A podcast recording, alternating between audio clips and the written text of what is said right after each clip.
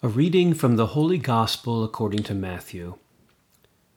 Peter came and said to Jesus, Lord, a brother or sister sins against me. How often should I forgive? As many as seven times?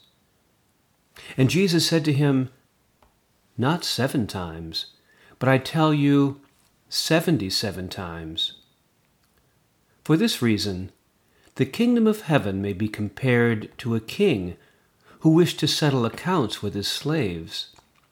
When he began his reckoning, one who owed him ten thousand talents was brought to him, and as he could not pay, his lord ordered him to be sold, together with his wife and children and all his possessions, and payment to be made. So the slave fell on his knees before him, saying, Have patience with me, and I will repay you everything. The lord of that slave released him and forgave him the debt. But that same slave, as he went out, came upon one of his fellow slaves who owed him a hundred denarii, and seizing him by the throat, he said, Pay what you owe. Then his fellow slave fell down and pleaded with him, Have patience with me, and I will pay you. But he refused. Then he went and threw him into prison until he would pay the debt. When his fellow slaves saw what had happened, they were greatly distressed, and they went and reported to their Lord all that had taken place. Then his Lord summoned him and said to him, You wicked slave, I forgave you all that debt because you pleaded with me. Should you not have had mercy on your fellow slaves, as I had mercy on you? And in anger, his Lord handed him over to be tortured until he would pay his entire debt. So my heavenly Father will also do to every one of you if you do not forgive your brother or sister from your heart. The Gospel of the Lord. We are reading in chapter 18 of the Gospel of Matthew on the question of forgiveness in the church. Peter has been given the keys to the kingdom of heaven and the power to bind and loose. So Peter is asking, how much forgiveness is required? The answer comes, not seven times, but seventy seven times. This number comes from the book of Genesis. After Cain killed his brother Abel, God swore that if anyone harmed Cain, he should be avenged sevenfold. Just before the flood, violence had escalated so much that Lamech, a descendant of Cain, swore that if anything should happen to him, he should be avenged 77 times. Jesus is calling us back to the very beginning of creation to undo the spiral of violence. Forgiveness is about undoing the whole network of violence and vengeance. Both the leaders of the community and the whole body are to exercise forgiveness over and over so as to lead to transformation of heart. For this reason, the kingdom of heaven may be compared to a king who wished to settle accounts with his slaves. Normally, when we hear a parable like this, we imagine that the king is a stand in for God. But when the king, in anger, handed him over to be tortured, the analogy begins to fall apart. Matthew might be giving us a hint.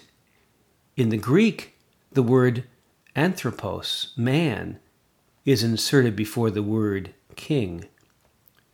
Instead of showing us what God is like, Jesus may be giving us a picture of what the whole system of unforgiveness looks like. James Alison helps us see this. Alison suggests that the slaves are not slaves in the technical sense, but rather ministers who work for the king. Their work is the collecting of taxes. At the end of the year, they would be called in to make an accounting. The first minister has a huge debt to pay. A denarii is a day's wage. 10,000 talents would equal 60 million denarii. This is an astronomical amount. This tax collecting official must have been responsible for a very large area. There might have been a famine or some other calamity this year, and he has fallen short. When the king suggests that he should be sold along with his family, he asks the king for time. We presume that he expects to be able to make up the loss the following year. And the king gives him what he asks. He rolls his debt over to the next year. He turns it into a loan, which is the word that is used in the Greek. Now, this same tax collecting minister goes out, and in the line of all the other ministers who are making their annual accounting, he sees a lesser minister who owes him a hundred denarii. He has him thrown into prison until he has paid back what is owed. The other tax collecting ministers are upset because the whole system depends on keeping everything going, turning debts into loans. If you remove someone from the system, it's like pulling a cog out of a machine and the whole system might collapse. The king who turned the debt of the first slave into a loan because he pleaded with him said to the slave, Should you not have had mercy on your fellow slave as I had mercy on you? And in anger, his lord handed him over to be tortured until he would pay his entire debt. Now, notice this last sentence. The first slave is handed over to the torturers until he would pay his entire debt. We presume that he is slave A, who must pay back his entire debt to the king. But the word pay in the Greek can mean release, forgive, cancel, or repay. What if the pronouns he and his refer to the two slaves? slave A is handed over to the torturers until he learns to release, forgive, cancel, or repay not the 10,000 talents to the king, but the hundred denarii to slave B. It's as if the unforgiving slave A is handed over and given the key to his release at the same time. The late Episcopal priest Robert Farrar Capon writes Both heaven and hell are populated entirely and only by forgiven sinners.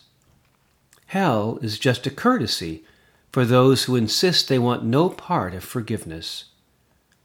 Clinging to vengeance tortures us with our vengeance for as long as we are imprisoned by it. Jesus is calling us to undermine the whole system of vengeance and violence with forgiveness. I mentioned this last week, but it bears repeating. On the cross, Jesus doesn't say, I forgive you. He asks his Father to forgive them. When we aren't ready to forgive those who are hurting us, can we at least begin by asking God to forgive them? Sister Helen Prejean describes how she would occasionally meet Lloyd LeBlanc after the execution of the man who killed his son. They would meet at a chapel which holds perpetual adoration. Kneeling with him in the middle of the night in the silent chapel, they would say the rosary together. At a point, he shared with her his struggle to forgive his son's killer. When he arrived with the sheriff's deputies in the deserted field to identify his son's body, he had knelt down beside the body and prayed the Our Father. When he came to the words, Forgive us our trespasses as we forgive those who trespass against us, he had not stopped praying or made any mental reservations. Instead, he added the words, Whoever did this, I forgive them. Whoever did this, I forgive them, requires a big faith and an even bigger heart. But Lloyd LeBlanc admits that it has not been easy to sustain that forgiveness.